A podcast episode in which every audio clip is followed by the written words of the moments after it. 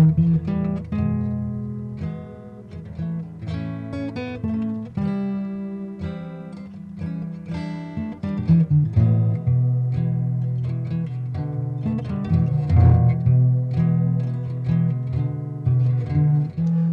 بكل مشاهدي ومتابعي القناة. اليوم نتكلم عن فلسفة شوبنهاور وفكرة الإرادة وعلاقتها بالموسيقى. الموسيقى شكلت فكرة مهمة جدا في فلسفة شوبنهاور وفعليا جعلته بطلا أمام كل الموسيقيين في عصره القرن التاسع عشر لأنه وضع الموسيقى في مجال يختلف تماما ويعني أرقى بكثير من كل الفنون الأخرى. في البداية شرح سريع لفلسفة شوبنهاور وفكرة الإرادة. شوبنهاور يقول أن كل الكائنات الحية تمتلك إرادة غريزية. هذه الإرادة تدفع الكائنات الحية حتى تعيش، حتى تستطيع أن تقاوم المشاكل الموجودة في الحياة ومن ثم تتزاوج وتتناسل.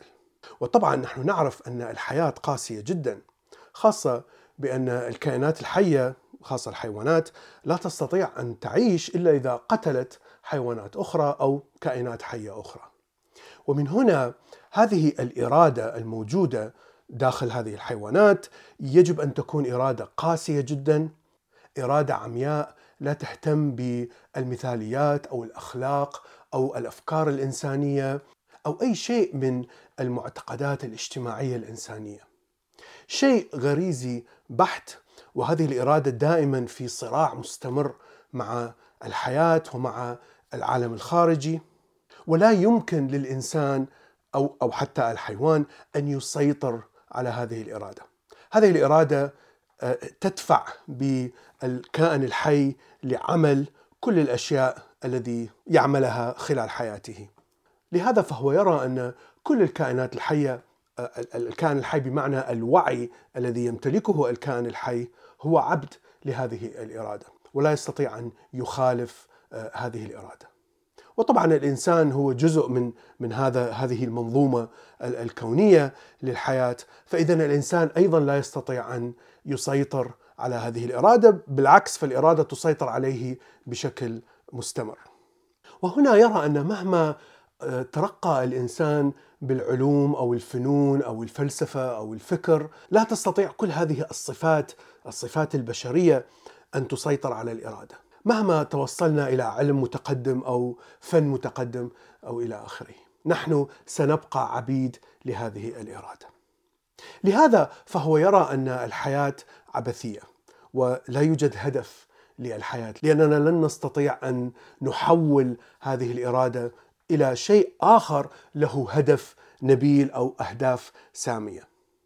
وهذه الفكرة كانت فكرة جديدة في الفلسفة في القرن التاسع عشر. عادة المدارس الفلسفية تعطي للإنسان وتفكير الإنسان ووعي الإنسان قدرة خارقة على السيطرة على الغرائز أو ما ما يسميه شوبنهاور بالإرادة. لكن هنا شوبنهاور عكس هذه الفكرة.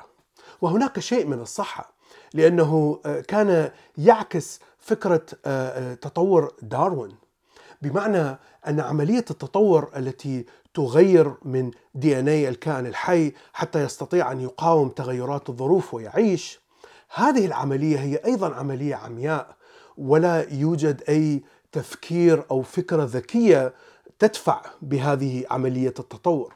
هي فقط استجابة لظروف خارجية والاستجابة تحصل في الجينات ولا تحصل عند وعي الكائنات الحية بما فيها الإنسان. بمعنى أن الجينات هي التي تقود هذه عملية التطور وتقود هذا التغير الذي يسمح للكائن الحي بالحياة والتناسل رغم وجود الظروف الصعبة. فإرادة شوبنهاور شبيهة جدا بالجين الأناني لدوكنز الذي الكتاب المشهور الذي كتبه في السبعينات. الفرق هو من مجرد فكرة فلسفية فكرة الإرادة إلى فكرة مادية وعلمية وبيولوجية الآن نستطيع أن نقيسها بالتجارب العلمية. وهذه تمثل عظمة فلسفة شوبنهاور ونظرته المادية للحياة وفهمه لوجود شيء أعمى هو الذي يدفع بالكائنات الحية وضم الإنسان من ضمن هذه الكائنات الحية لأننا فعليا آه، نرى أن الإنسان يمتلك نفس الجينات ويمتلك نفس الرغبات ويمتلك آه، آه، نفس التركيبة الكيميائية الموجودة في كل الكائنات الحية. شوبنهاور يرى أن الأفكار الإنسانية ما هي إلا تعبير عن التجارب التي يمر بها الإنسان. ولا يوجد هناك أفكار مطلقة مثل ما هو معروف عند الفلسفة المثالية وطبعا في ذلك الوقت فلسفة كانت كانت مسيطرة تماما آه، على أو الفلسفة المثالية كانت وهيجل كانت مسيطرة تماما على التفكير الفلسفي في القرن التاسع عشر.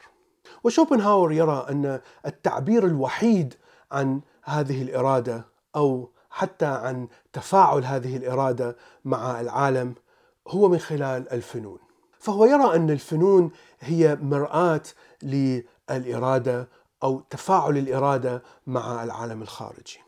هو يرى كل شيء يعكس جمالية في الكون مثل مثلا ترتيب وتنسيق الأزهار إلى الفن المعماري للبناء إلى الشكل الجميل للإنسان أو الحيوان كل هذا يعتبره فقط أفكار نتناقلها فيما بيننا والشخص أو الفنان الذي يصنع آه، هذه الأشكال الفنية الجميلة هو فقط آه، شخص يقتبس أفكار من أشخاص آه، آخرين ثم يركب هذه الأفكار ومن ثم يخرج بفكرة جديدة.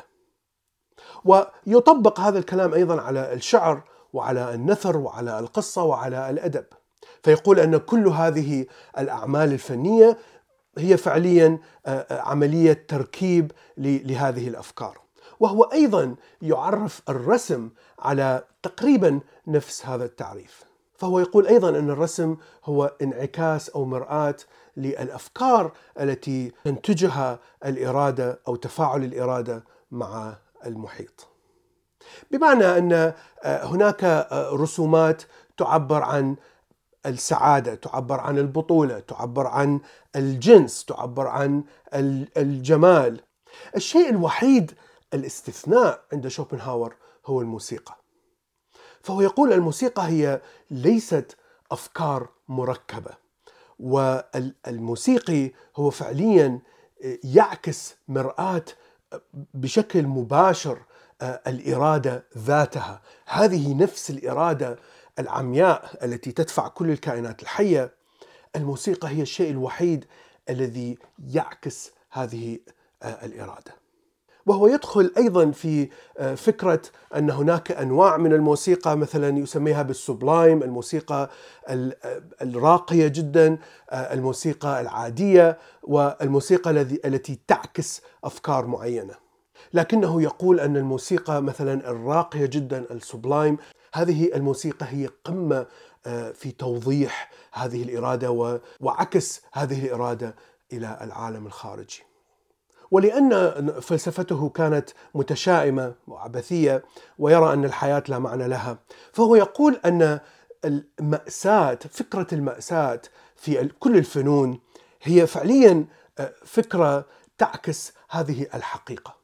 فنحن نرى في الفن الذي يمثل المأساة سواء كان موسيقى أو شعر أو مسرحية هو فعليا فضح لهذه العبثية وقسوة هذه الإرادة وقسوة الحياة بشكل عام. ولهذا فهو يقول أن القدرة الوحيدة للإنسان على هذه الإرادة هو فعليا فضح آه، عبثية وقسوة هذه الإرادة. ومن ثم توضيح كل الأفكار التي تنتج من من تفاعل هذه الإرادة. ومن ثم محاولة لخلق منظومة أخلاقية في المجتمع ومحاولة إلى تصليح المجتمع ومحاولة إلى يعني وضع ميزان أخلاقي جيد يعني في منظومة اجتماعية صغيرة. وهذا هو الشيء الوحيد الذي نستطيع أن نفعله. هذه الفكرة يعني ما زالت موجودة في في عصرنا هذا وخاصة الفلسفة المادية التي تعتمد على العلم التجريبي. لأن هناك رأي في في هذه الفلسفة العلمية المادية أننا لا نمتلك حرية اختيار إنما نحن مسيرين وحرية اتخاذ الوعي للقرار هو فقط وهم آه، لأنه يعتمد على المعلومات التي تعلمناها آه، من الطفولة والمراهقة والتي ليس لدينا يد آه، فيها وأيضا يعتمد على الجينات التي نرثها من الآباء أيضا ليس لدينا أي اختيار فيها. وهذا ما يجعل فلسفة شوبنهاور فيها شيء من الصحة لحد يومنا هذا. أنا طبعا لا أتفق 100% مع شوبنهاور أن الموسيقى هي الشيء الوحيد الذي يعكس آه، الغرائز أو المشاعر أو آه، الإرادة. الفنون الأخرى أيضا تنجح في عكس هذه الإرادة آه، إلى حد ما. شوبنهاور لم يعش إلى فترة مثلا الانطباعية الفن الرسم الانطباعي أو التكعيبي مثلا بيكاسو أو المدارس الأخرى الوحشية سافيجزم آه، الإيطالية. كل هذه المدارس كانت تعبر بطريقة آه، شعورية بحتة عن الأفكار من خلال الرسم. ولا يوجد آه، أي أشكال آه، طبيعية مثلا أشكال حيوانات أو أشكال مناظر طبيعية. وهنا يقترب الرسم من الموسيقى وهو شيء وكأنه غريب عن الأشكال التي تراها في الطبيعة.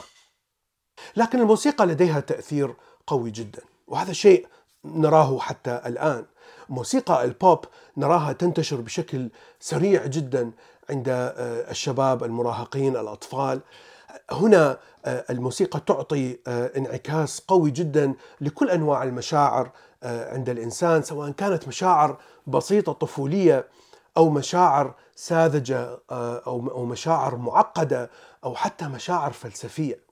فالموسيقى تغطي مجال كبير جدا من فكر ومشاعر الإنسان.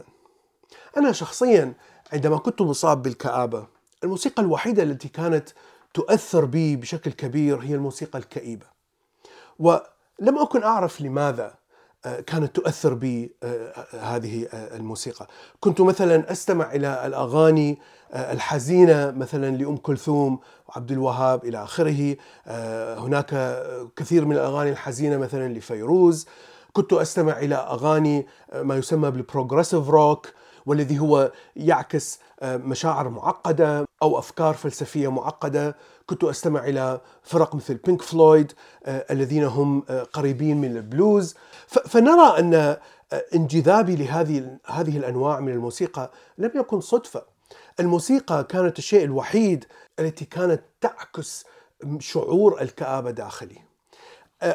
عندما أستمع إلى موسيقى الحزينة كنت فعليا أدرك أن هناك شخص آخر يشعر بنفس شعور الكآبة الذي أشعر به. مهما كان هذا الشعور معقد جدا أو بسيط جدا شعور حزن بسيط أو شعور معقد كئيب جدا حتى يقترب من الأفكار الانتحارية. هذا الشيء يعني أقوى تأثير كان من الموسيقى. كنت فعلا أتأثر بالأدب آه، مثلا آه، دوستويفسكي والأعمال العظيمة التي آه، كتبها أيضا كانت تقترب من هذا المفهوم الكئيب التشاؤمي عن الحياة. وطبعا كان يعكس نفس الأفكار التشاؤمية ونفس الأفكار الكئيبة اللي كنت أفكر فيها. لكن لم يكن شيء يوازي الشعور بالموسيقى فعليا الموسيقى كانت تغذي الكآبة داخلي لأنها كانت تتوافق تماما مع كل الأفكار الكئيبة مع كل المشاعر الكئيبة آه، التي كنت أشعر فيها. هذا ما أردت أقوله اليوم. شكرا لكم وإلى اللقاء في حلقة أخرى.